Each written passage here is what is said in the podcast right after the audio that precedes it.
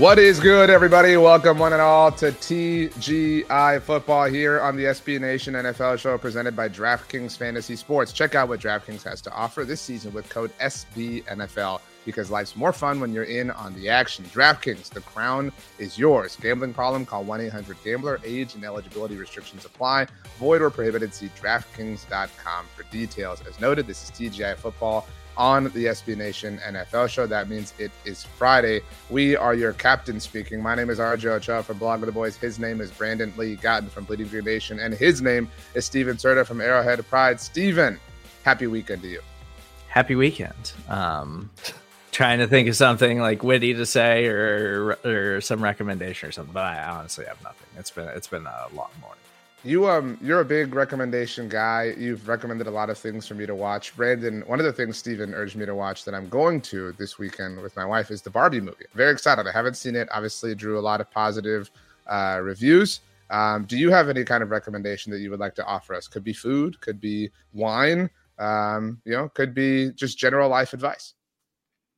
Me? You want one from me? You're saying? That's what I mean. when I said Brandon, do you have? I mean, that was kind of the. I was double checking. But, yeah, but you mentioned how good of a recommendation person Steven is, and I wasn't sure. Right to set you up. The whole thing was part of the setup. You know. I'm. I started watching the Super Mario movie on Disney Plus, so I'm excited to finish that. I'm not all the way through. It's Barbie is awesome. If you feel like going to a movie theater this weekend, I think you should go see Godzilla minus one because it's mm. incredible.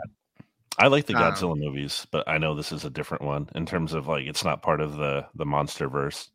No, it's a it's an actual Japanese Godzilla movie, right. but it was only supposed to stay in theaters for a week, and they keep extending it because it's doing so well. I've seen it twice now, and it is amazing. Well, and Godzilla's like a bad guy too, like right, like in, yes. the, in the in the MonsterVerse ones, he's kind of like an anti-hero or yeah, hero. It's even. they they definitely make you fear Godzilla in this one. Nice. Um, we will be starting a movie podcast soon enough, apparently, because uh, we we obviously have enough. Maybe just general pop culture, because I think we have enough material. Uh, so be on the lookout for that. This one though is TGI Football, where we are here to uh, discuss, analyze, assess, post mortem, if you will, uh, Thursday night's game, Thursday night football definitely requires a postmortem. We will, of course, preview all of the Sunday action to come in week 15. It is moving faster and faster and faster. We will also obviously do our pick three segment, which is brought to you by DraftKings Sportsbook. But first up, Stephen, uh, we dive down into the AFC West where some frauds came up with a mixtape to uh, copy the NFC East because they love us so much. Uh, the Los Angeles Chargers scored 21 points, uh, which they may hang their hat on. Uh, but they allowed 63 to the Las Vegas Raiders. Your thoughts on the little brothers of the AFC West kind of just, you know, messing with one another uh, while nobody cared? What did it? What is it about scoring zero points the week before and then playing on Thursday night football and just going insane? I mean, I guess the Patriots only put up 21 points, but that's kind of an insane offensive performance for the Patriots this season. Um, just a weird game and a crazy game, but it was fun to watch because the blowout was so impressive. Like they're up 42 to nothing at halftime. Um, just complete and utter domination. Like Easton Stick, we we've talked about this season, all these backup quarterbacks that are gonna make money and like ensure that they wind up playing several seasons in the NFL based off of the performances that they put together. Easton Stick, a guy that's been in the league a few years now, but this was his first start, and just I I don't know if I've ever seen such a catastrophic performance from a team. Like it, it was unreal to watch. It was exciting for the Raiders. If you're a Raiders fan, like I, I think that Antonio Pierce is probably locked up that head coaching job. Like I would be really shocked if he if he isn't their head coach next season because of what he's done. And their defense has been playing impressively. Aidan O'Connell is still a work in progress, but had a really impressive game last night. Like some of that feels like the Chargers have just mailed it in now because Herbert's done for the year and their season's totally lost. They're going to fire their head coach. Like just a total disaster of a performance. And like the post game press conference for Brandon Staley, where it, I don't know, know what reporter it was, but like uh, do you think that you deserve to be the head coach? Like, and he's just like, yes. Like, what's he supposed to say in that situation? That's so brutal. like, that's such a brutal question to ask him in that moment where he just got absolutely decimated from start to finish. Just uh, unreal, uh, uh, unreal, devastating loss for the Chargers.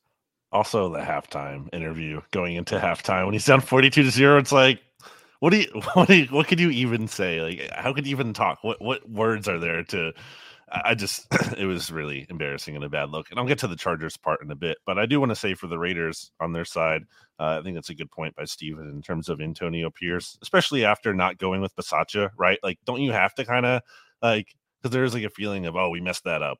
Um, even not not to say that Bisaccia would have been some great head coach, but you didn't lean into that, and there were some good vibes there. You went with Josh McDaniels and went extremely south. Like maybe why not just ride it out with Antonio Pierce here? There are some good vibes.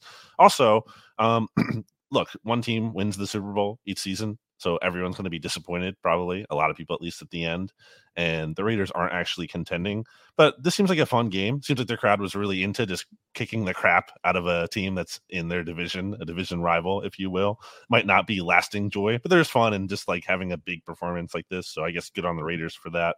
Um, but the real story, of course, is the the end. I mean, how is we're recording this at 11:27 Eastern on Friday? Like, how is Brandon Staley not fired yet? It's it's pretty crazy that um, we've gotten to this point and he's still around. I mean, that's just that's just quit. You can't go down 0 to 0 to 42. That's not just like bad coaching or whatever. Like that's just that's a team quitting. They were also down 49 to nothing. I mean, you know, what I mean, the halftime score was 42 to nothing. I actually um, jumped in the shower when it was 35 to nothing at half because I was like, oh, okay, like I can take a shower like halftime. And then I got out of the shower. It's like it's it got to 42 before halftime. Like that was pretty crazy. Um, but quickly on the Raiders thing, just to kind of add to both of y'all's thoughts.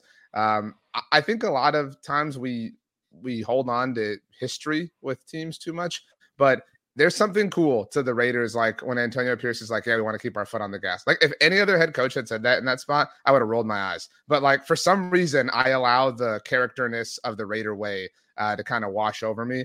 Um, and like Maxx Crosby after the game, like shirtless, smoking a cigar. Like again, it's a little bit cooler for the Raiders than it is anybody else. So good for them and good for their fans enjoying a night. But yeah, I mean, I think the only way Brandon Staley is still employed right now is like mercy, right? Like what's like what's the point? Like you know, like you're gonna have Kellen Moore be head coach for three more weeks with Easton Stick at quarterback, and like um, I don't know if this was sarcasm, Stephen. I don't know if if you you know your sarcasm meter was able to detect it better than I was, but when it was I think 49 to seven, Austin Ekeler uh, signaled for a first down, uh, like powerfully. You know what I mean? Like and Austin Ekeler's taken a little bit of heat for being a uh, friend of, by the way, the SB Nation NFL show. Austin Ekeler. the interview last week with Stats was great, but um, like I don't know if that's like trying to be silly and trying to just like enjoy or make fun of yourself because of how bad the game is, or if that's really serious, like flexing.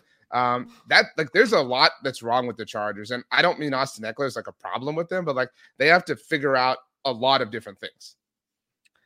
Yeah, I mean, I feel like it, it's just maybe like a light-hearted thing and just an absolutely awful scenario for Austin Ekeler. And also really frustrating season for him. Like he has had a down year compared to what you expect from him. He's been banged up, but last night they were really leaning into Isaiah Spiller and Joshua Kelley even before it got out of hand and it got out of hand quick, but they started that game with like this running back by committee and it's like Ekeler's probably sitting there saying, like, Keenan Allen's not even playing tonight. Like, I'm the best offensive player on the field. Like, what is going on? So I don't blame him for that. Just an absolute disaster situation. And the Chargers have are, are about to go through a complete and total rebuild. Like they are way over the cap next season. They got a bunch of expensive contracts uh, to aging veterans that you don't want on a team that you're trying to build around your young quarterback. They totally wasted the rookie quarterback window with Justin Herbert. Like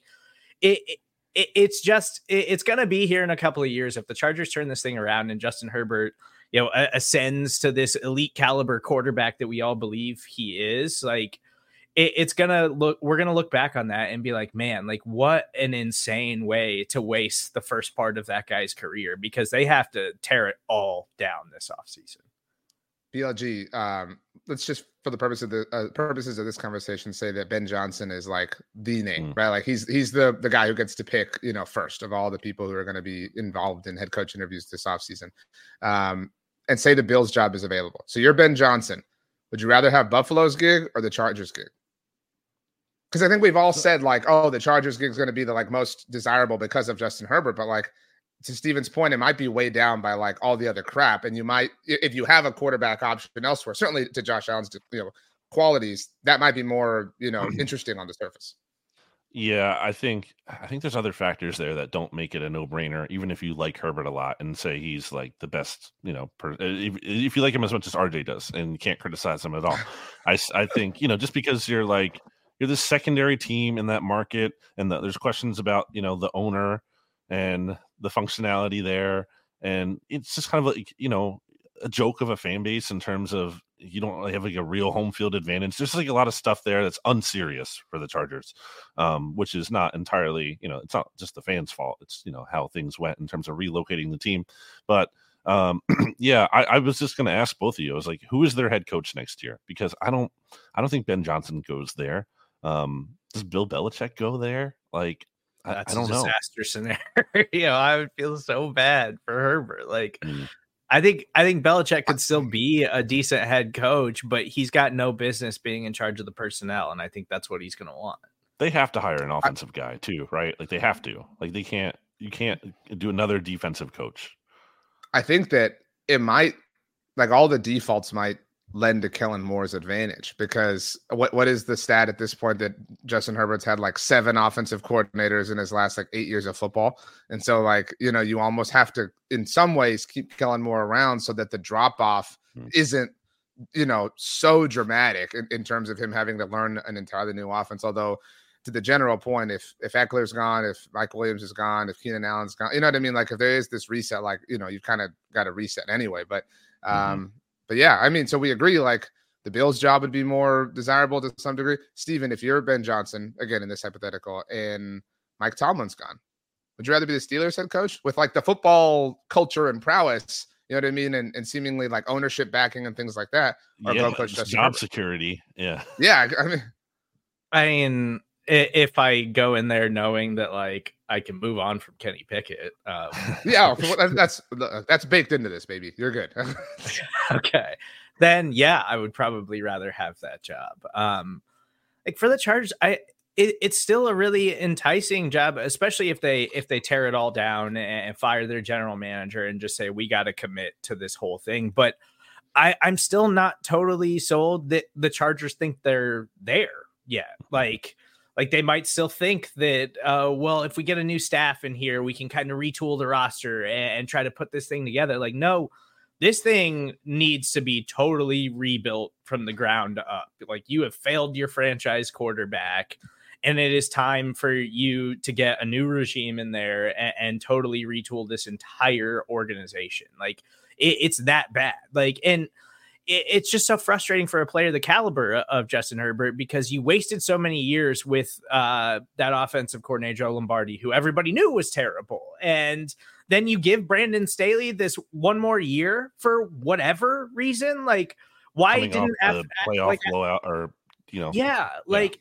all the signs were there that that was a bad decision, and so you just have this totally wasted year that everybody's going to remember all of the injuries. And now this this blowout loss to the Raiders on Thursday night football in week 15 is going to be all anyone remembers from this season about the Los Angeles Chargers. Mm-hmm. Like it, it's it, I, I, I agree that I agree that the Bills job is probably more desirable, but if I were Ben Johnson and, and they say like yeah, we're we're we're scrapping everything. You're you're in charge of this. We're going to bring in a new general manager. We're going to try to get this thing right. Like we saw how fast the Texans turn things around. And you know, some of that CJ Stroud's been incredible, but you can do it if you have smart people making the decisions. And I don't think that they have smart people making the decisions right now. Last thing on the Chargers because we have no byes and a lot of games to get to. BLG, mm. I asked um, Mark and JP this um, on a recent episode of Monday Football Monday. If you're a Chargers fan, and I think a lot of people were probably upset that they brought Staley back after the playoff collapse last year, um, and that obviously looks even worse in hindsight. But do you not? And we had all talked about like that night, like, oh, this is Sean Payton's job, right? Like again, you know, almost a year ago if you're a Chargers fan, like, and I, we, the three of us have all said what we have about Sean Payton, but like, how can you not feel like that? You would rather live in that reality. You know what I mean? Especially based on he's proving to be you know, I, again, I, I don't want to give Sean all the flowers, but we have to give him some flowers for what he's done with Denver this yeah. year. Like, you know, like you have to wish that, like, and that's that's a sunk fallacy cost that the Chargers married themselves to. again, I don't know if they could have gotten him. You know what I mean? I don't know that they have the pool. I like with Ben Johnson. I just think you know the Panthers have an owner who's willing to spend a ton of money, specifically mm-hmm. on coaching staffs. That's what he did with Frank Reich's staff, and then obviously eat the money when he wasn't happy with what happened. I just like I don't even know if the Chargers like have that kind of willingness to spend or the or the you know um they just don't have the, the moxie, the gumption well the credibility like they're just again an unserious they're viewed as an unserious franchise and i think it's going to be hard for them to land like that big fish as much as they maybe they just have to not even because it's good for continuity but because they can't get anyone else to hire um uh, or promote Kellen Moore or go after some kind of lesser known candidate, and that can work out. Um, you know, there's certainly there's been hires that haven't been hope, high profile hires that have worked out, but it's not a good feeling in the moment.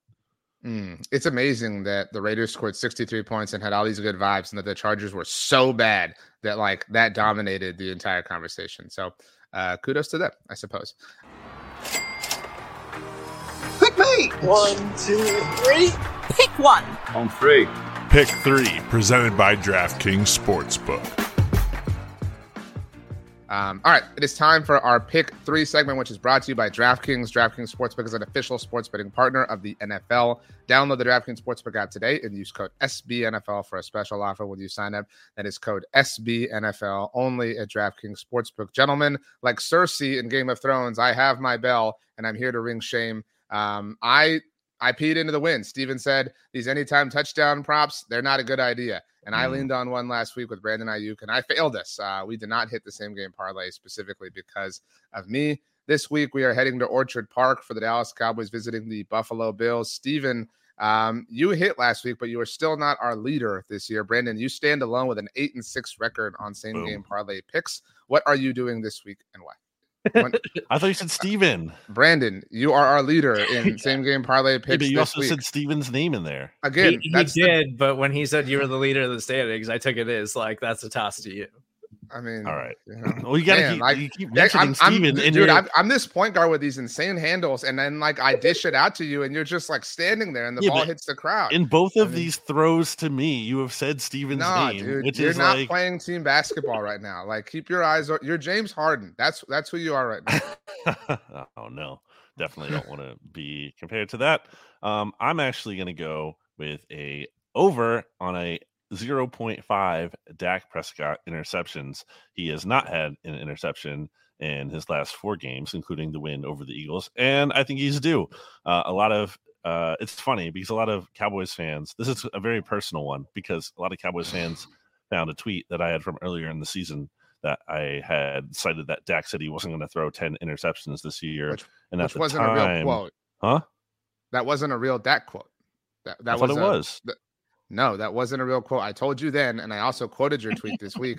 Um, that was a misinterpretation. He said he won't have any tipped interceptions. Again, this was back in the summer, and that mm. was hmm. clarified. But but NFL aggregators, I don't say that in a super negative way, uh, but NFL aggregators ran with the ten interceptions line. That never happened. He literally never said that line. Hmm. Well, I think he's going to throw an interception this week against the Bills, who are surging. And uh, yeah, so I'm going to take the over on that. I mean, again, he's due, and the Bills they can make some plays in their secondary, and uh, I think the Cowboys are going to have to throw the ball a lot anyway, and he's going to turn it over. So boom, suck it. Steven, um, thank you for listening and paying attention and knowing what is and isn't a real quote. Um, even though you're in last place in the same game parlay picks, I will be very specific and literal. What is your leg for this week's same game parlay? I chose Tony Pollard over 60 plus alternate rushing yards. Um, that's where you can really find success against this Bills defense. Um, you know, their secondary's been up and down, but it has stabilized a little bit since they traded for Rasul Douglas. Uh, so, like, I, I, don't think, you know, the Cowboys are still going to be able to pass and, and, do what they want for the most part in this game. But their run defense is not good in Buffalo. And, and we've seen a, a lot of running backs have success against them this year. So, I just feel like it, it, it's a safe bet that Tony Pollard, even though he's not having like the best year of his career or anything, I feel like he's safe to get 60 plus rushing yards against this Bills defense. I think that's a really good leg, Stephen. The Cowboys have wanted to kind of work on their run game, uh, obviously in preparation for the playoffs. I could totally see Tony Pollard getting fed enough opportunities at the very least uh, to deliver on that. Um, and again, yours wasn't born out of a lie, uh, which Brandon's was. So, you know, in that sense, it also stands on its own as well. Um, I'm taking a, a, prop that I don't think any of us have taken this year. Uh, I'm taking the Buffalo Bills to lose a fumble. And we'll obviously preview and discuss the game in a little bit. Um, but Josh Allen is a chaotic runner um, obviously, and the Cowboys forced three fumbles last week against the Philadelphia Eagles, and not just you know three fumbles, but against three incredible players. Um, so I could totally see the Cowboys poking one out, or maybe even it's just like a a miss handoff situation. Um, I like these odds. Uh, again, all I gotta do is get one fumble. So I will certainly take that. That is at plus 140, the longest odds of any of our props. Brandon, what is our cumulative same game parlay? Or Steven, do you have it? It's plus 600. Yeah. Plus 600. So what does that mean, Brandon? Means if you put down ten dollars, you would w- uh, profit sixty dollars. Okay, what would you buy with sixty dollars? A hot dog. okay. All right. Uh, well done. Respect. That is our same game parlay, our pick three segment brought to you by our friends at DraftKings.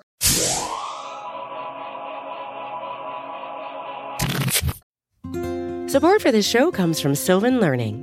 As a parent, you want your child to have every opportunity but giving them the tools they need to tackle every challenge, that takes a team. Now more than ever, educational support tailored exactly to what your child needs can make all the difference. That's why parents have trusted Sylvan Learning for 45 years as the ultimate teammate in their child's educational journey, instilling in them a love for learning and a passion for reaching the next level. And Sylvan's Insight Assessment can identify gaps in learning and areas that could be of concern for your child. It's a 360 degree view into your child's learning that you can't find anywhere else and helps ensure that your child didn't miss something in school that might put them at a disadvantage in the future. And right now, it's the best price of the year at $29. Go to sylvan29.com to learn more and get your child's assessment for only $29. That's S Y L VAN29.com. All right, the time has come to discuss all of the week 15 Saturday and Sunday games. There mm. are no byes, which means we are going to need to use our zaps. Uh, if you are unfamiliar with that, we each have the right to zap somebody else on a team who they do not cover. And if you get zapped, you do not get to offer any real input on the game. You just tell us who you are picking. Uh, no real why associated with that. We will also each uh, acknowledge our lock of the week. We will lock up one team relative to the spread. Brandon, uh, you are 10 3 and 1 after successfully locking up the Dallas Cowboys last week, but you're a mere peasant compared to Steven, who is 12 and 2 mm. in the locks competition this week. I am a measly 5 and 9. Um, I say measly. I have a friend whose last name is Measles. I've always thought that that mm. would have been a difficult thing to overcome Tough. in life. Yeah. Uh, when he and his uh, now wife got engaged uh, at their engagement party, people were calling her Mrs. Chickenpox. I thought that was really clever.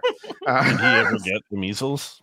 I don't know. Um, he's uh, he's a pretty healthy guy. Um, so um, mm. I would imagine that he probably had it at one point. But um, yeah. So uh, love you, Josh. Anyway, uh, let's move on, maybe, or let's start. Uh, um, I mean, you don't know his full legal name. You know what I mean? Maybe Josh is a pet name.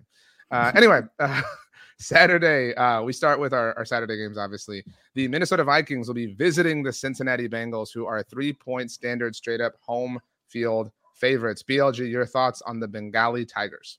You said no byes this week, and that is true. No byes left until the first round playoff bye. Um, also, by the way, this moved to three and a half. Thank you, Stephen. Oh wow, okay. Um, when there's three teams on a bye, it'd be a, a bye, bye, bye. It'd be the NSYNC week, but we are not an NSYNC week because I don't think no they ever do. Th- you couldn't do three teams. Anyway, do you, do you understand uh, how how like the idea anyway, games work? Anyway, uh, I made this my lock of the week. I guess I have to take it at three and a half now. Jake Browning kind of play a little bit. And the Vikings are starting Nick Mullens who I watched once upon a time in Eagles training camp, and he looked pretty well, he actually looked decent in practice, and then he looked awful in the preseason games. So um, yeah, I think this is a big quarterback disparity here. And Bengals have some fight to them. I mean, Jake Browning's part of that, obviously him playing well, but the team seems not ready to just give up on the season, even though Joe Burrow isn't there. And by the way, the Jake Browning success kind of makes it a little bit like regrettable, I think, for the Bengals that they were so insistent on playing Joe Burrow, you know, earlier in the year when like he clearly was hurt. Like it might have been good to let him rest a little bit and give him some time to get a little bit, you know, fully healthy. Now, obviously, it's easier to say in hindsight, but you know that is the disadvantage sometimes of you know having a player play through injury like that.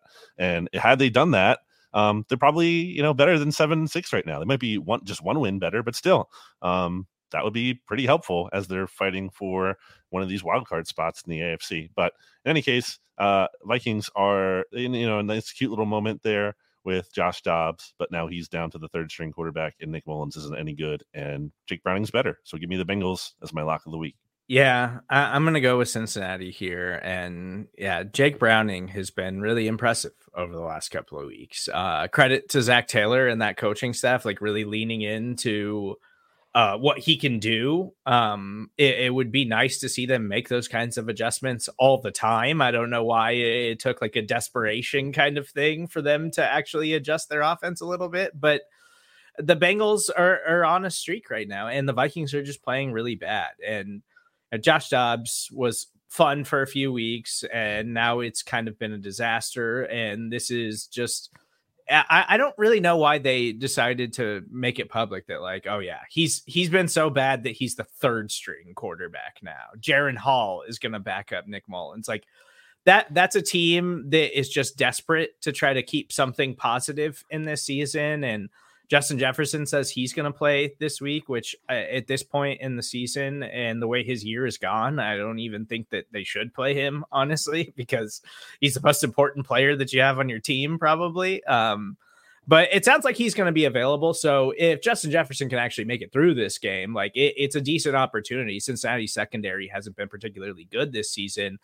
But I just think the Bengals are hot right now. And the Vikings defense I, I think will give Jake Browning some issues, though. That Brian Flores defense has been playing really, really well. So it's interesting. And, and I, I wouldn't be shocked if Jake Browning winds up having kind of a bad game just against that blitz heavy attack. But I still think at the end of the day, the Bengals are just a better coach team right now and they're playing better. So I'll go with Cincinnati. I think everything you both said is really strong and wise. Um, I'm very proud to work with both of you. So, yeah. uh, but I agree with you, Stephen. Um, especially like a week and a half after the Jets were so, or two weeks or whatever, after they were so like publicly like, oh, Zach Wilson is third string. Like he's not even going to be inactive. And then they had to go like crawling back to him. Like, why would you ever do this? Like, you know, to anyone? Like, it's, it's so stupid. It's, it's, it's, it's peeing into the wind, truly. Mm-hmm. Um, and again, like, I mean, no disrespect to Nick Mullens, but like, you might as well just play Jaren Hall at this point. You know what I mean? Like, it, it's, it's, especially if Justin Jefferson is going to play, because I mean, I think we're kind of back on Justin Jefferson watch, right? Like, potentially want out of Minnesota in the offseason. I know that the last six weeks or whatever maybe kind of rekindled some love or whatever.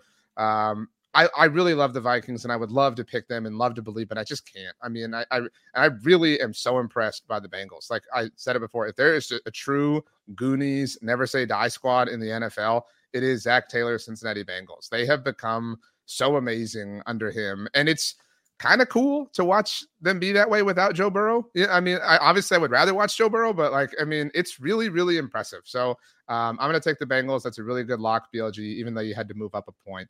Um, so kudos, good job. Uh, next up on Saturday, the Pittsburgh Steelers are visiting the Indianapolis Colts. I believe, yes, this line is still Indianapolis, mm. uh, favored by one and a half at home. Um, I think the Colts are kind of, or were kind of the Vikings of the AFC, where we kind of let ourselves get roped into it a week, you know, a few weeks in a row. They had, you know, some some cute moments. Um, now, I'm not super down on the Colts. I think they could still be a playoff team potentially. Uh, I don't think losing to the Bengals, who we just threw flowers at, is a super embarrassing thing. But I do think that we're overreacting a little bit to the Steelers and last week's loss against New England. I'm not big on the Steelers. Don't get me wrong. Uh, but like we're acting like they're trash and they're garbage. They've had a week and a half, and if anybody uh, is has earned our trust to kind of pick things back up with a week and a half to rest and prepare for uh, not necessarily super talented quarterback in Gardner Minshew, it's Mike Tomlin. So I am going to lock up the Pittsburgh Steelers because I'm wow. getting points. Uh, so that's where I'm going. Steven, what do you have to say about that? I don't think we're overreacting to the Steelers losing. wow, you're done talking. They, they, also lost to the Cardinals the week before. That's not important. All right, so they've again they've important. had to sit on this for even longer. All right, this is brewing. It's I, I don't know. Every time I want to believe in the Steelers, and like I, I want to make it clear, like I, I've never at any point this season, even after the the 400 yard, 16 point performance that they put up after they fired Matt Canada, like I was never in on them on offense and, and Kenny Pickett or Mitch Trubisky or whatever. But the defense was winning them games early in the season, and the defense isn't doing that now. And then they had the weird concussion stuff with TJ Watt this week, where it seemed like he clearly had a concussion in that game against the Patriots, and they put him back in anyways. And I, I just I don't really like the vibes uh, around the mm. Pittsburgh Steelers right now. And yeah, the Colts are coming off of a tough loss and they're up and down and they got Gardner Minshew. But I, I kind of like their coaching staff more right now and really what they put together defensively. So I'm going to go with the Colts in this one. I just don't have a lot of faith in the Steelers right now. I'm actually with RJ on this one in that um, I'm comparing here the Steelers to Tobias Harris, a Sixers player. For those unfamiliar, wow. where when Tobias plays bad, it's like well, this is frustrating, but you know he's going to normalize and play better. But also, it works the other way when he's playing well. It's like, well, you know, this isn't going to last. He's going to come back down. So there's just something stabilizing like that with the Steelers, where for as much as they struggled recently, it just doesn't feel very Steelers just for them to continue to struggle here. And conversely, had they, you know, won a couple games, so it's like, well, they're not going to continue to stay this hot. I think there's just kind of uh, a really um, regress to the middle kind of team and important game. Um, the Steelers are six currently in the AFC playoff picture, with the Colts right under them at seven. And I guess I just trust the Steelers more in this situation to know like this is a really important game, and they need this to make sure they're still in the wild card picture here and and have that tiebreaker over the Colts, which would be really big. So I just think they've kind of been there before a little bit more than this Colts team has, and I'll give them the benefit of the doubt, especially if I'm getting a point and a half. Stephen, put your jacket on. Fun fact about the ice box. Winter is coming. Burr! I'm in the ice box. You know, at the end of time, if we've ever accomplished anything, it's that we created the ice box together. So, you know, good for us. Um, Saturday night, the Denver Broncos, Stephen, are visiting the Detroit Lions. The Lions.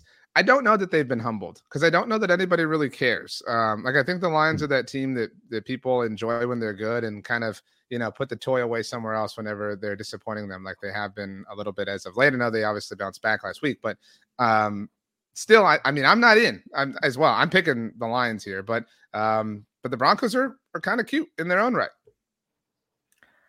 Yeah, this is actually a tough game for me to pick because Denver, the biggest thing that's changed for them is they've been on this win streak is their defense is playing really well. Like it is nowhere near that team that gave up 70 points to the Dolphins. Like they've been legitimately good o- over this winning streak. And Detroit, like all of the red flags that I had about them all season long on the defensive side of the ball, like that's what's been holding them back recently. Like they don't generate a lot of pressure up front because they don't have a particularly talented defensive line outside of Aidan Hutchinson.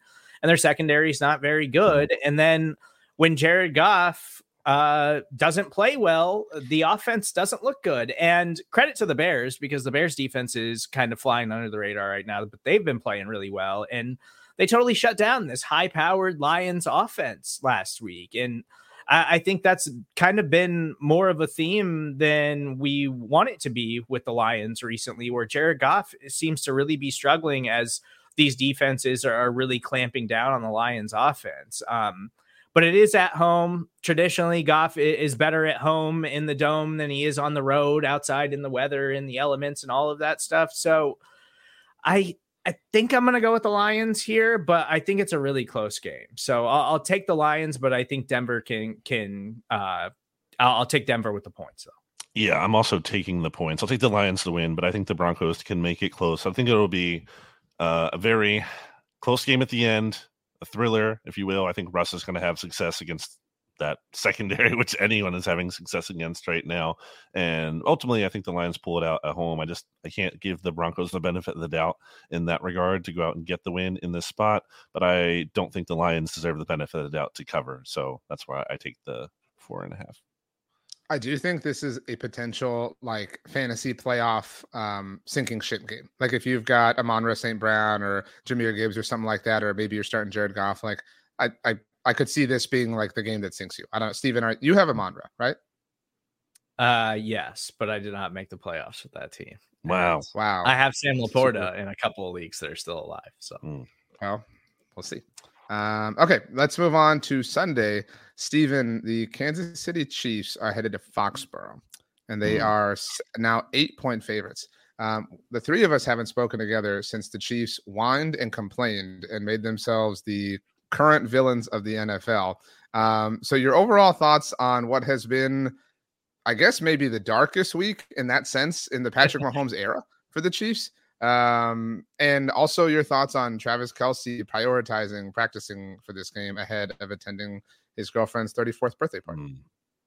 I'm sure Kelce will spend plenty of time with Taylor Swift in the off season. Um, it's the NFL schedule, and things are bad right now for the Kansas City Chiefs. So, uh, shout out Travis Kelce for prioritizing uh, the the business and the job uh, ahead of the relationship. But no, it, it's been really hard to get up for this game, to be totally honest. I know the Patriots are coming off the big win o- over the Steelers, and the conversations like I, I think I've probably done less breakdown this week than I have of any Chiefs opponent all season long because all we've been talking about is Hmm. is the blow up at the podium and, and Mahomes like being emotional for the first time ever in his career because things are are just trending in the wrong direction and they're just not working no matter what he tries to do and it just seems like that's going to wind up uh, making them fall short this season. Uh, at the end of the day, I, I don't think that Bailey Zappe is going to be able to do anything against the Chiefs defense.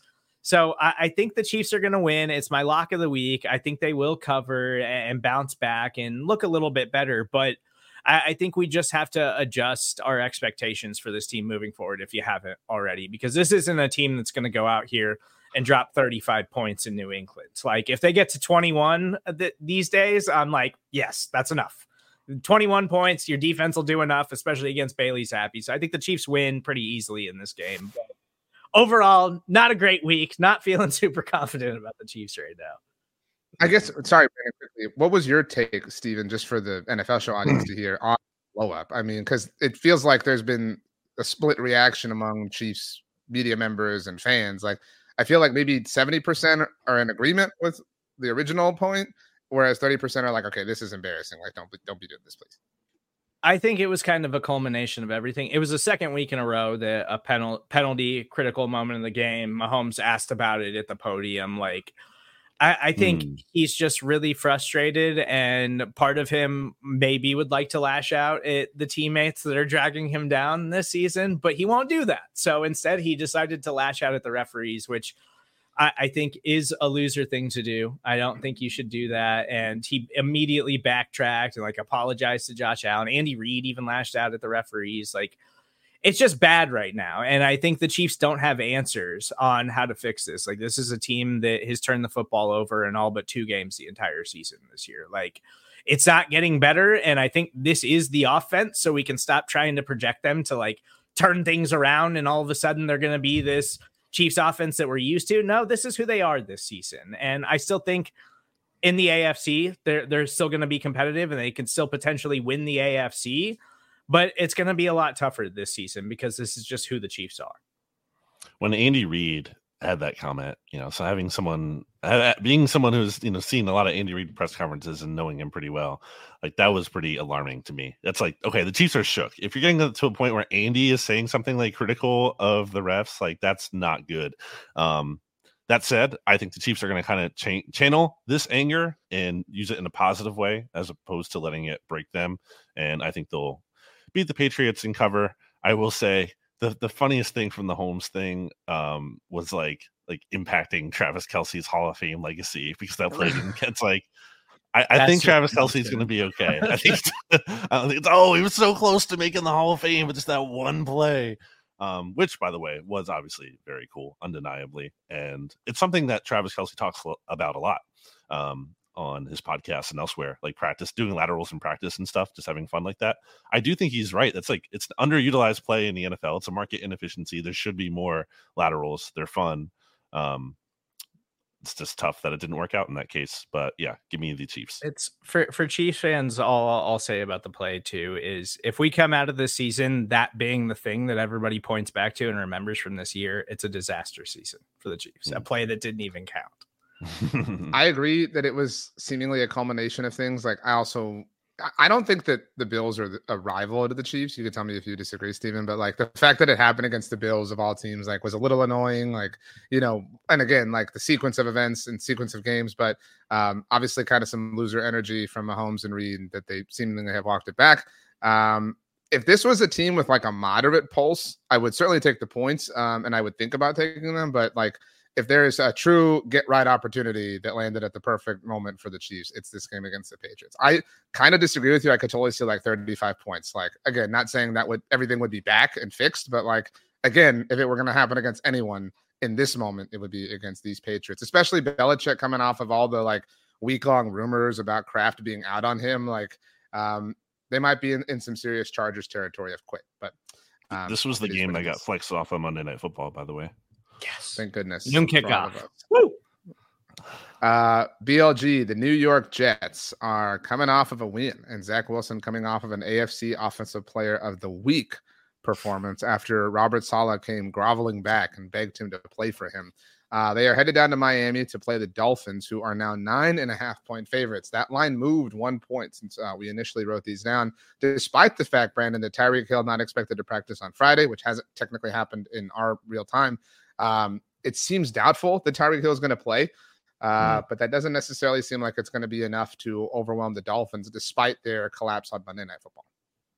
I mean, I'm still leaning the Dolphins here. Zach Wilson having I, people are so ready after any kind of like Zach Wilson semi like like slight heartbeat on the radar performance to be like, well, maybe, well, maybe there is something here that happened against the Chiefs. Remember earlier this year when he had like he played he, he kind of outplayed Mahomes, not in like and then Mahomes benefited way. from a call at the end and had no issues with it whatsoever. Right. Well, neither did he in Super Bowl, uh, the Super Bowl earlier this year. So, uh, anyway, uh, yeah, I am not trusting the Jets in Zach Wilson yet. So uh, the, the, the number worries me, big number and everything, especially if Tyreek's not there. But I'm gonna lean Dolphins.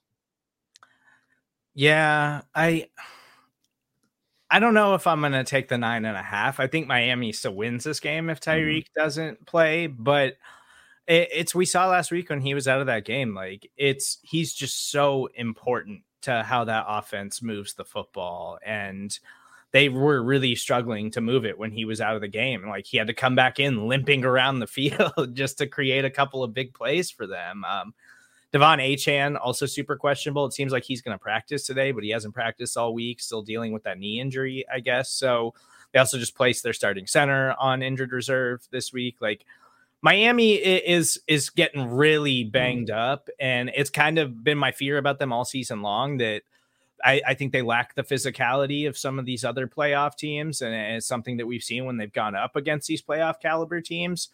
But at the end of the day, I, I think Miami's defense will still give Zach Wilson enough problems that they're they're going to win this football game. I just don't know that they can put up win it by more than nine and a half points without Tyreek Hill on this one. Yeah, I think this is a a big moment for Tua right? Um, in terms of narrative, if if anybody cares, like Tua still needs a contract extension. You know what I mean? We kind of forget about that. Like, if there's a team that like is sneakily going to move on from a quarterback in the offseason, could it not be Miami? Um, and so if Tyreek's not there and it's like you can't get it done without Tyreek, it's like, well, what, like what are you? Are you just Tyreek's quarterback? Um, you know, and against the Jets defense, I realize that's a difficult task, but um, I'm with you both. I think we're all taking the points, but taking the Dolphins. Um, as you know, obviously the Cowboys visit Miami next week. I'm very interested to see the Dolphins and like what they do look like because I agree with you, Stephen. They seem to be taking on a little bit of water, but um, I guess we'll see. Uh, Brandon, the Tommy DeVito led New York Giants are visiting the New Orleans Saints on Sunday.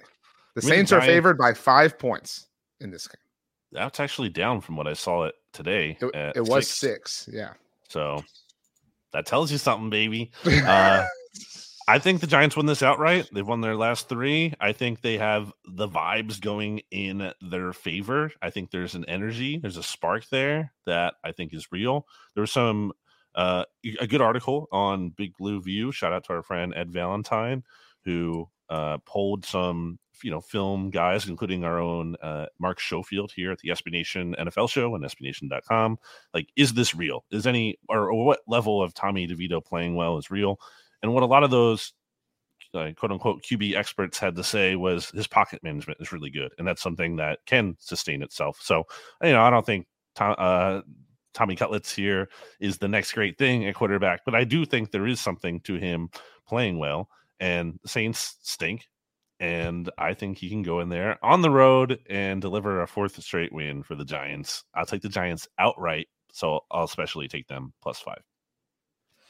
Yeah, I'm riding the wave. I'm going with the Giants here. It's just it, it's so fun when NFL teams stumble into these things and and a player like Tommy DeVito comes out of nowhere and is just playing better than Daniel Jones, who they way overpaid for some reason. And it, it's just one of the coolest things that we get to witness in the NFL every year. So I am in on the Giants. Their defense has been playing much better. And we see every week. Like I know the Saints are coming off of a win, but that's against the Panthers, like the the literal worst team in the mm. NFL. And the vibes around the Saints are terrible. Like terrible. everyone on that team clearly hates Derek Carr.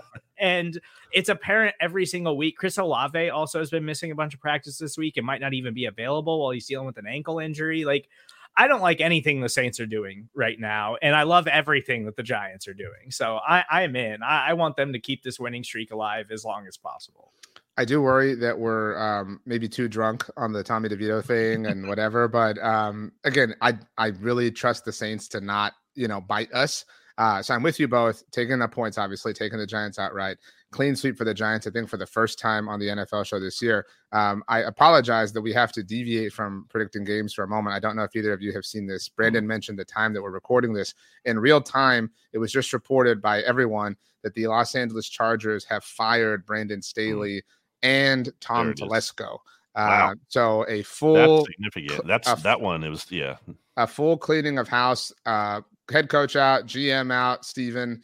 Um, I mean, again, not that this is like shocking in that it happened. I guess the T- Telesco thing is because he has survived so much turnover and change at the head coaching position yeah. and you know across the roster. But um, if you're gonna do it, you have to you know you have to purge. You have to you know reset everywhere. And the no Chargers, yeah, the Chargers seem committed to finally doing that.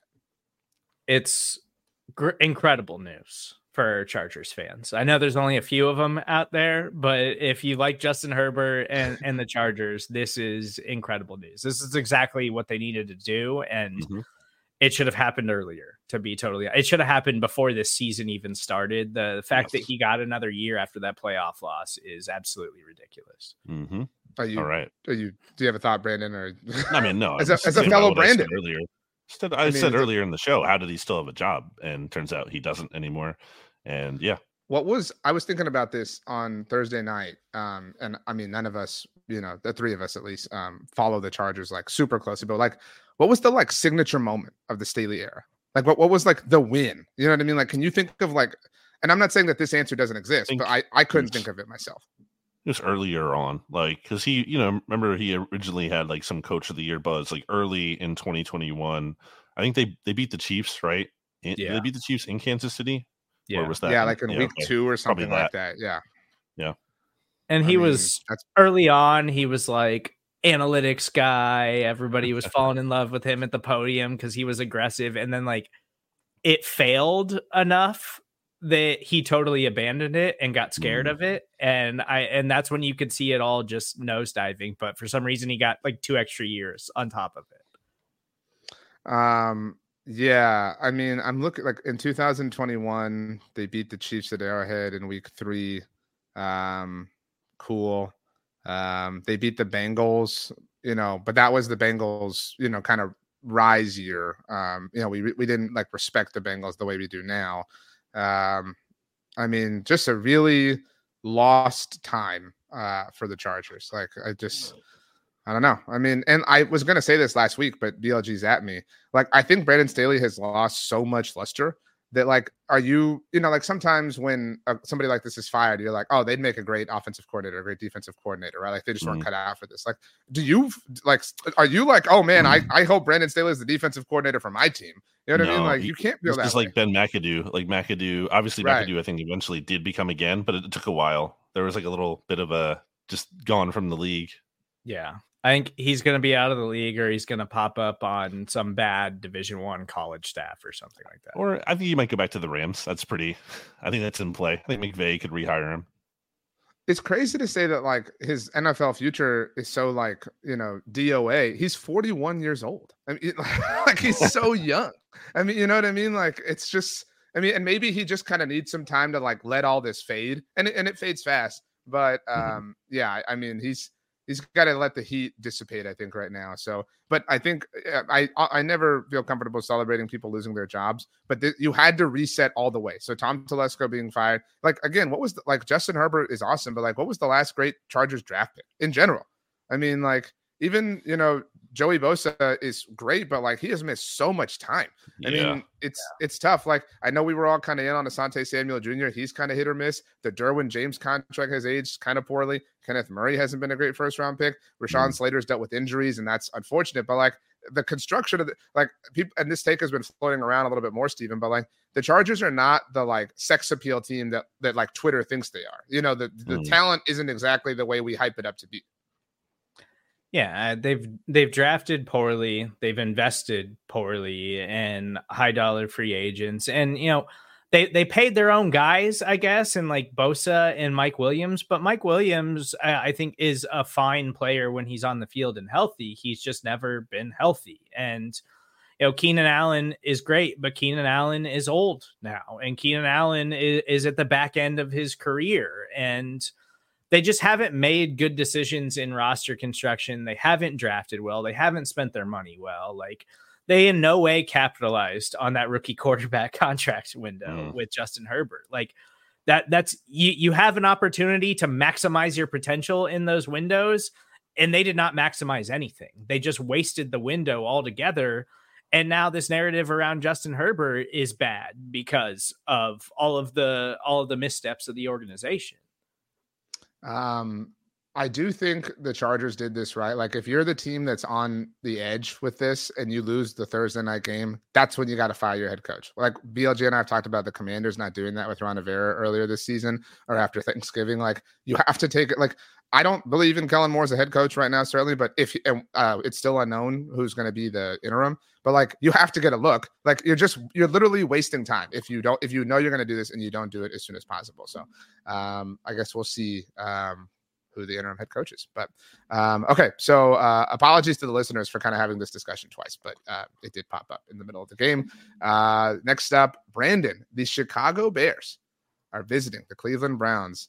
And the Browns are only three point home favorites. Uh, Stephen mentioned the Bears defense. The Montez Sweat trade kind of looks pretty legit right now for the Bears. I mean, like mm. the defense mm. is on the rise. They're no.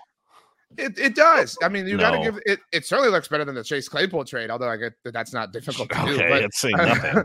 no, I mean, like I, I'm not like in on the Bears or back in on the Bears, but like they have been mildly impressive. You got to give them that.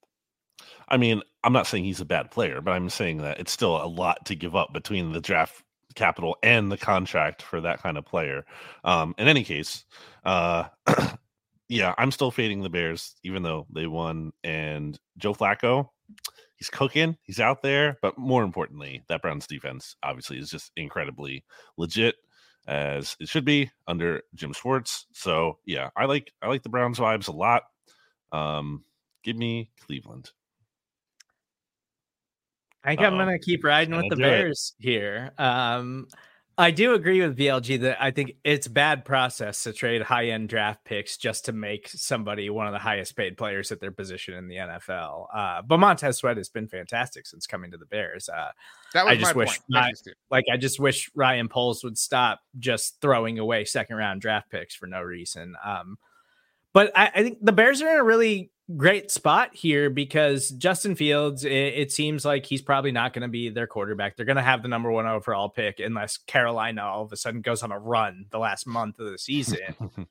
and so it's actually really interesting here because Justin Fields could try to put together some really strong performances, and the Bears aren't going to be hurting themselves. They're still going to have the number one overall pick and likely like a, another top 10 pick in their own draft pick. So, mm-hmm it, it, it's a good situation for Fields to try to really showcase himself and say, like, if you want to trade for me, like I am a starting caliber quarterback in the NFL and going against this Browns defense, which is really good. It's been great all year, but they're really banged up right now. Um, they just put a couple players on IR this week, and they, have been dealing with a lot of injuries that I think has slowed them down a little bit over the last few weeks. And you know, Flacco has been good, and that's another cool storyline of this NFL season. But I just kind of like where the Bears are at right now with that defense, mm. with the way Justin Fields is playing. Um, so I, am going to go with the Bears here, even in a tough matchup. Mm. Stephen and I have always been simpatico on the Bears and on Justin Fields. Um, I know that you hate him with the fire of a thousand suns, Brandon, but um, I hate him. I just don't think he's good. I um I last week ahead of uh, week 14 action, I benched CJ Stroud and he unfortunately got hurt in my fantasy league of record. And I went with Justin Fields just because I was really afraid of the Jets matchup. Um, and that worked out really nicely for me. But like the thought born in my mind as as Fields was going off, quote unquote, um, at least from a fantasy sense, was oh this is about to happen like justin fields is about to like return to like fantasy form and give enough mm. people enough reason to hype him up in the offseason like he's going to create the chaos because they're going to have the number one overall pick we are totally destined for the like the justin fields versus bryce young conversation that we got last year it's going to be we're, we're about to have that again i mean i would think it would be silly for the bears to hold on to justin fields but my point is like he's about to make it a thing i'm going to take the bears too mm. brandon pack your crap and get in the icebox Fun fact about the icebox. Winter is coming. Brr! I'm in the icebox. Wouldn't it just be the most like, of course, thing, Stephen, for Justin Fields to light up the Browns defense and for people to be like, look, the Browns had the best defense in the NFL and Justin Fields tore them apart.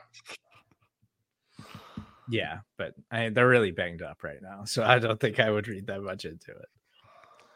Stephen, just be cool, man. Just be cool. Uh, Brandon, the Atlanta Falcons are visiting the aforementioned worst team in the NFL in the Carolina Panthers. Panthers three point home dogs there's, to there's a no, really gross Falcons team. There's, yeah, there's no point in, yeah, it's uh, Falcons minus three. I will also take the Falcons, um, not because I have any faith in them whatsoever, mm-hmm. but because they're just better than the Panthers. Yes. Yeah, uh, it's kind of a group zap. Like, I don't think any of us really want to talk about this game. Um, I'll take the Falcons, although I feel really uncomfortable laying three points. But the Panthers oddly make me feel a little bit better about that. Um, okay, uh, Stephen, the Buccaneers are at Lambeau Field, where the Packers are coming off of that horrible Tommy DeVito humbling. Uh, they are three and a half point favorites at home, so just barely favored, uh, technically, against the Bucks. Where are you going? I'm gonna go with the Packers in this one because I feel mm. like I, I, put a little too much faith in the Bucks over the last few weeks, and they keep letting me down. Um, but also, I, I think what we saw last week, one Giants defense has been playing a lot better. That's what's helped them uh, put this streak of wins together. But also, the Packers were playing a little bit above their heads, probably. But I, I think I think they are a talented team. They're a very young team that is prone to mistakes. And last week we just saw them make a bunch of mistakes like young football teams do. So they came back down to earth a little bit, but I still like the way that they're moving and the direction that they're going in. And T- Tampa Bay just traveling on the road in Green Bay, like I, I think you're going to get a better version of the Packers this week. So I'll go with Green Bay. Yeah, I'm going to take the Packers here. I, I, agree with what Stephen said. I think that wasn't necessarily a loss. That means the Packers are back to being frauds. I think they just ran into a team Giants team that's been hot and has something going on. They're on the road. Um, they return to home here. They're taking on a Bucks team that's won two in a row. The Bucks really about to win three in a row in Lambeau. I don't like that as much. I think the Packers win. Maybe the Bucks cover. Maybe it's a three point game, but I'll I'm going to side with the Packers and say they cover. Yeah, I'm with you both. Um, I don't know if I think the Bucks are going to win the NFC South. I can't quite make up my mind. Um, but well, if not way, them, the who? I'd rather see them in the playoffs than the Saints. Or the I would too. I would too. Um, but yeah, it's really, really difficult to to imagine taking them in this game. All right, the Houston Texans are uh, visiting the Tennessee Titans on Sunday afternoon. The Titans are three point standard home favorites. The CJ Stroud of it all, uh, the Will Anderson of it all, just kind of a tough scene for the Texans. BLG, you are um, a fan of pettiness. Um, are you aware that the Titans are wearing their Oilers throwbacks in this game against Houston? I was not, but um, good for them. Although it is weird that they are allowed to wear those. So don't love that part of it. I don't but, think it's weird at all. I think this is so dumb when Texans fans get mad about this. It's like the franchise moved. I understand that a new one was born, but like that is the franchise. You can hate that all you want, but weird, like though. It's it's a connection to a different city. It's strange. Whatever. I do you I appreciate the, the pettiness. Do you think the Ravens should be able to wear Browns throwback jerseys? No, because the city of Cleveland Why fought not? for that because the city of Cleveland fought for that. That's Houston's fault for not fighting for that. I mean, mm. you know what I mean? Like like fight for your your things if it means that much to you. So I mean, again, kudos to the Browns. You know, I guess ownership or whatever, or not ownership. Uh, this again, the city for maintaining their city pride, which Houston did not do with the Oilers. But what do you think? Titans. I think uh, you know Ray Vrabel has that team fighting. Will Levis, there's something to him. He has some. There's something there. There's, there's something there to him, and I'm not going to trust in the Texans minus CJ Stroud. Yeah, it's uh, I, I don't want to pick the Titans here. Like coming off of that huge upset win, I feel like this would be a perfect letdown spot for them if CJ Stroud was playing. Right. But with Davis Mills is the quarterback, I, I just think that Tennessee is going to give him too many problems. So I'll go with the Titans. I worry that we're like trusting the Titans a little bit too much, but it's kind of hard to trust anything else in this game. Um, I'm I'm bummed because this this might be the like end of Houston's playoff chances if they lose this game, depending on right. how everything in the AFC breaks this week. Um, and I I really do want to see CJ Stroud in the playoffs, but it just might not be in the cards this year. I think I think the responsible thing to do is to take the Titans, so I will do so as well. Um, that takes us to the San Francisco 49ers, Stephen, who are visiting the Arizona Cardinals. The Niners are 12 point favorites on the road, although they've technically played some home games in that building before. I'm going to take the 49ers, obviously, but this does kind of feel like one of those games where San Francisco has just had a rough schedule lately, but they're on this incredible run where they're absolutely dominating. And it's a division opponent, which mm-hmm. Tends to get overlooked. Like these games are always weird, it feels like. And and it feels like, you know, San Francisco should just totally dominate the Cardinals. But I wouldn't be shocked if this game wound up being a little bit closer than you think it's going to be. Um, but at the end of the day, when the 49ers are healthy, they're just so dominant. And whether, whether you believe Brock Purdy's an MVP candidate or not, like everyone around him is healthy right now and just playing absolutely out of their mind. So I'll take the 49ers and the points, but I wouldn't be shocked if this game's a little bit closer than we think it's going to be. Are you guys familiar with the um, you know, the difference between like hurricane or tornado like watch versus warning? Like watch is when like there's there hasn't necessarily been a hurricane or tornado spotted but the conditions are right for one so there could be. So like a, a, watch would precede the warning. Like the warning means there's been one actually spotted i don't think we're in warning territory for an upset like there's been no upset spotted this is really good well done spotted but there is a this is the conditions are right for a trap game here in the sense that 49ers, as Stephen mentioned, have been coming off some big games against the Seahawks and then the Eagles, Seahawks again.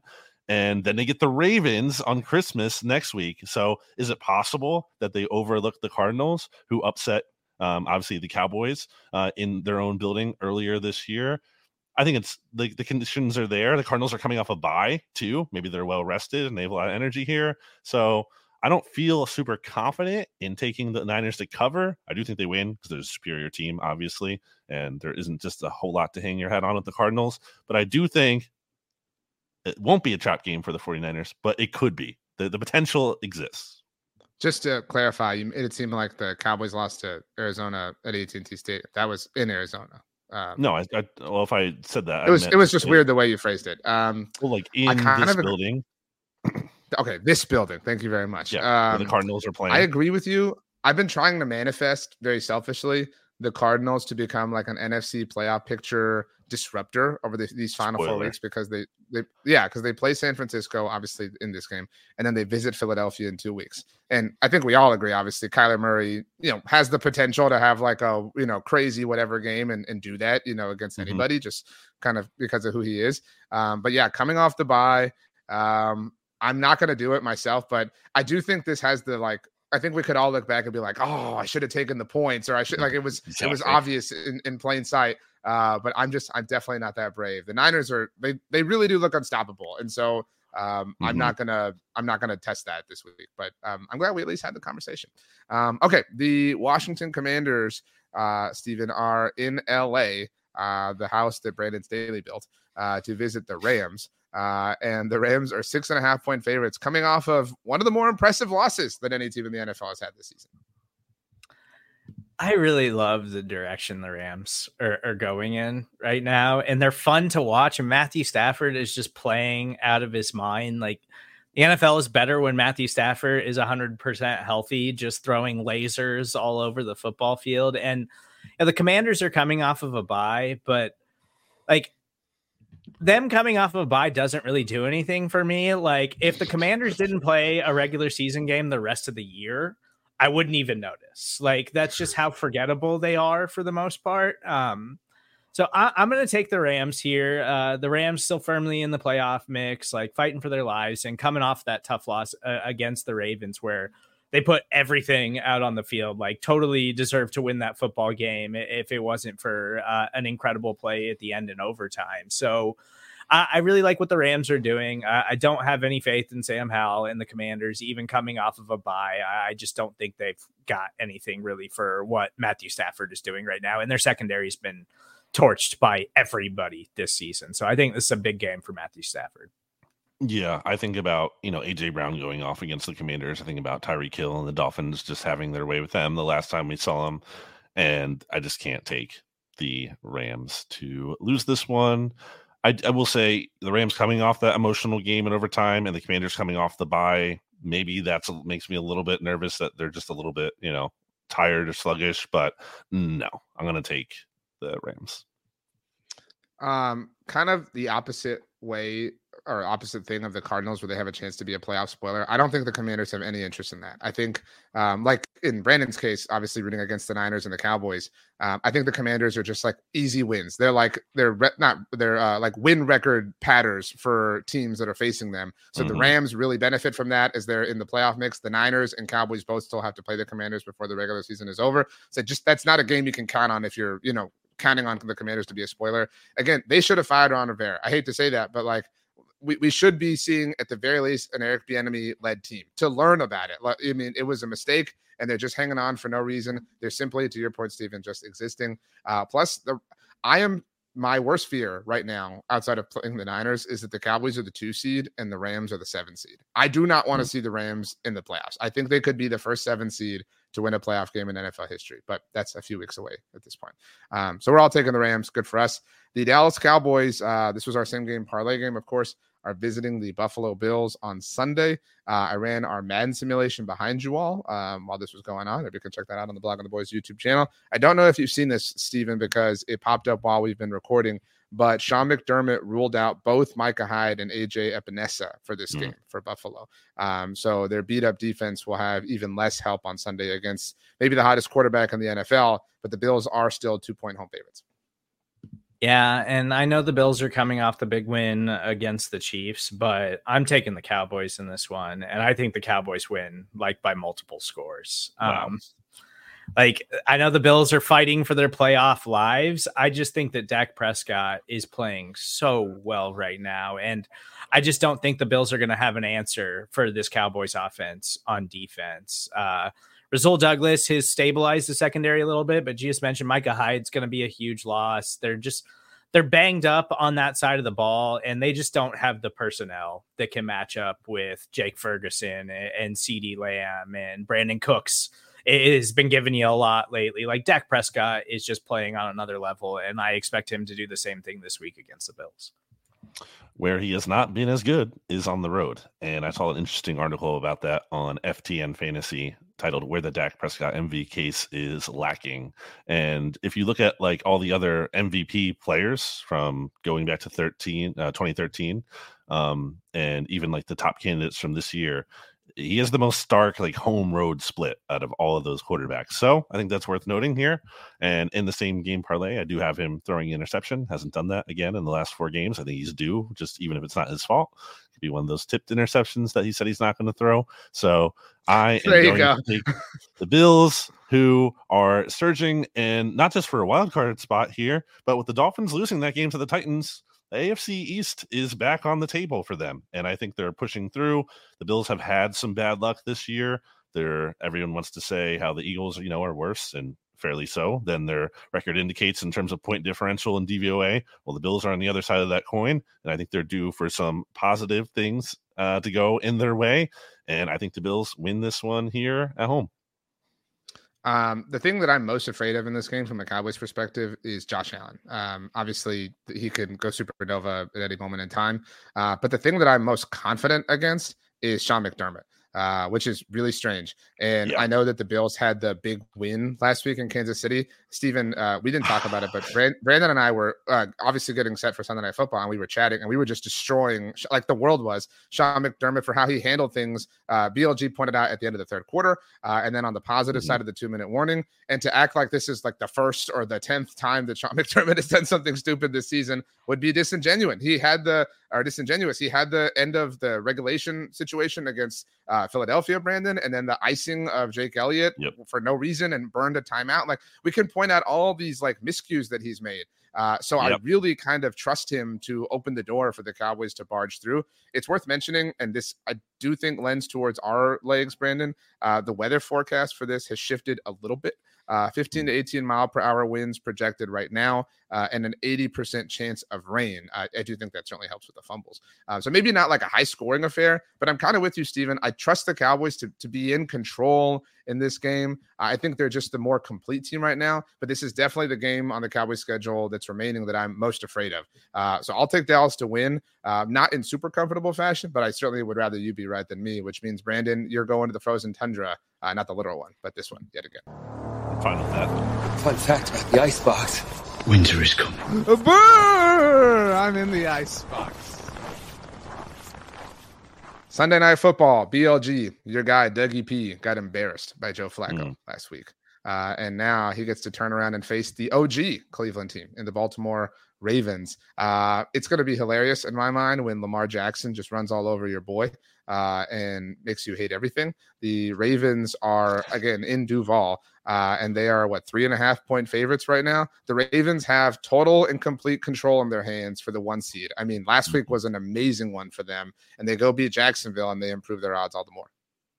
Ravens are out for revenge after losing to the Jags last year. Um, in what that was what a final was like. Did the Ravens miss a field goal at the end, or the Jags make a field goal? It came down to a field goal at the end, I believe. Uh, in a very entertaining, good game. Uh, I think the Ravens win this one. Unfortunately for my guy Doug Pederson, I just think the Jags just like they've had opportunities to just really seize the AFC or South here and take control. Or the AFC as a whole. yeah, yeah, exactly. Yeah, and yes. Uh who did they lose to in prime time? Was that really bad loss with the Bengals? Yeah.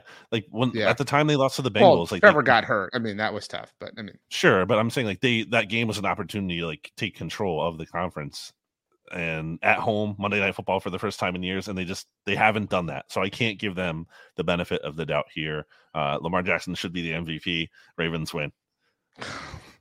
Yeah, I'm gonna go with the Ravens here. Um, it's I, I mean Trevor just didn't look totally healthy, and I kind of felt like they should have given him a week off Mhm. last week instead of trying to rush him back because they're they're scared about and maybe felt like they were still in the running for the number one seed. And I, I get that right now where a lot is being made about the AFC and like it's totally wide open still. And I, I totally agree with that. Like the Ravens schedule remaining is brutal. It's Jacksonville this week, 49ers, Dolphins, and then wrap things up with the Steelers. And we know those Ravens Steelers games are always just toss ups. Like they're always just ugly, hard fought games that aren't really fun to watch. So it's a brutal stretch, but I really like everything that Baltimore is doing right now. And I, I think this is an opportunity for them. Like, well, I, I, think they could easily win this week. Um, and, you know, I'm not as confident against the 49ers because of, of everything that we've already mentioned about that team. But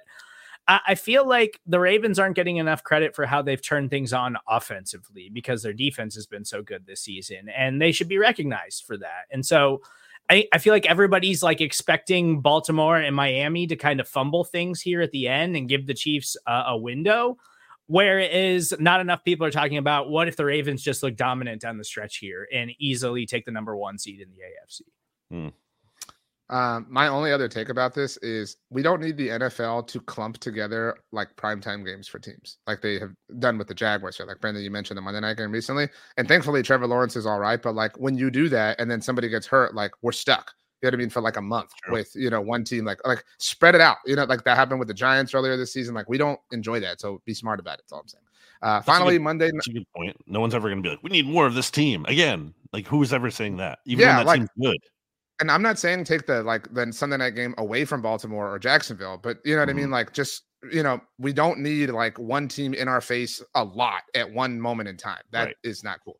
Um, yes. but anyway, uh, that takes us to the final game of the week, Monday night football. Stephen, this was the game flexed into your spot. So congratulations on getting to watch it in a chill sense. Uh, the uh, Philadelphia Eagles are traveling all the way across the country to take on the Seattle Seahawks. This line dropped down. We had uh, it originally as Philadelphia as four point favorites. They are now three point favorites on the road. Stephen, your thoughts on the Battle of the Green Birds? Um, I haven't checked the injury status on Geno Smith, so I don't really know what his issue is right now or if he's going to be available. But I will take the Eagles to win this game and bounce back. I like it regardless. I think the line did change because it did. It, there's been more certainty. It seems like Geno was practicing. Pete Carroll has indicated he seems like he's going to be able to play. Um, it seemed like that was the case anyway because I mean he was like a game time decision last week. It wasn't like oh he was definitely out. He came down to the wire, and they have the extra day obviously moving the game from Sunday to Monday. So yeah, but I mean last time we saw Geno, he melted down at the end of the game against the Cowboys, and I think the Eagles while they have struggled, certainly I think they will bounce back. I don't think they've been I don't think they are quite as bad as the team they've been the past two weeks. I think they win this game. Um at minus at minus four and a half, I would take the Seahawks. I think it could be a close game. At minus three, I'll take the Eagles to win and cover. But you would take the just the points though, you're saying, obviously. I would take the points if it was at four and a half because I think it could be like a field goal game, but I'm taking the Eagles to win. I'm gonna take the Eagles. It's I'm with you. It's not a big enough line to make me um, take the points, but um, th- this is a um, a bit of a mea culpa moment for the Eagles. I mean, this is a like you're to be one team after this. You're either to be the team that responded and like you know picks up a little bit of steam, or you're to be the team that lost and like all hell is is raining down on you. Uh, so I hope it's the latter, personally, um, for no particular reason. Uh, wow, this was a long show, and it was Brandon Staley's fault. So, Stephen, um, what other recommendations do you have for us? It doesn't have to be movie related. It can be anything you want, and then we leave. Um, I watched Dumb Money this week. Zap, zap. I'm zapping Stephen's recommendations. Wow. TGIF. Uh,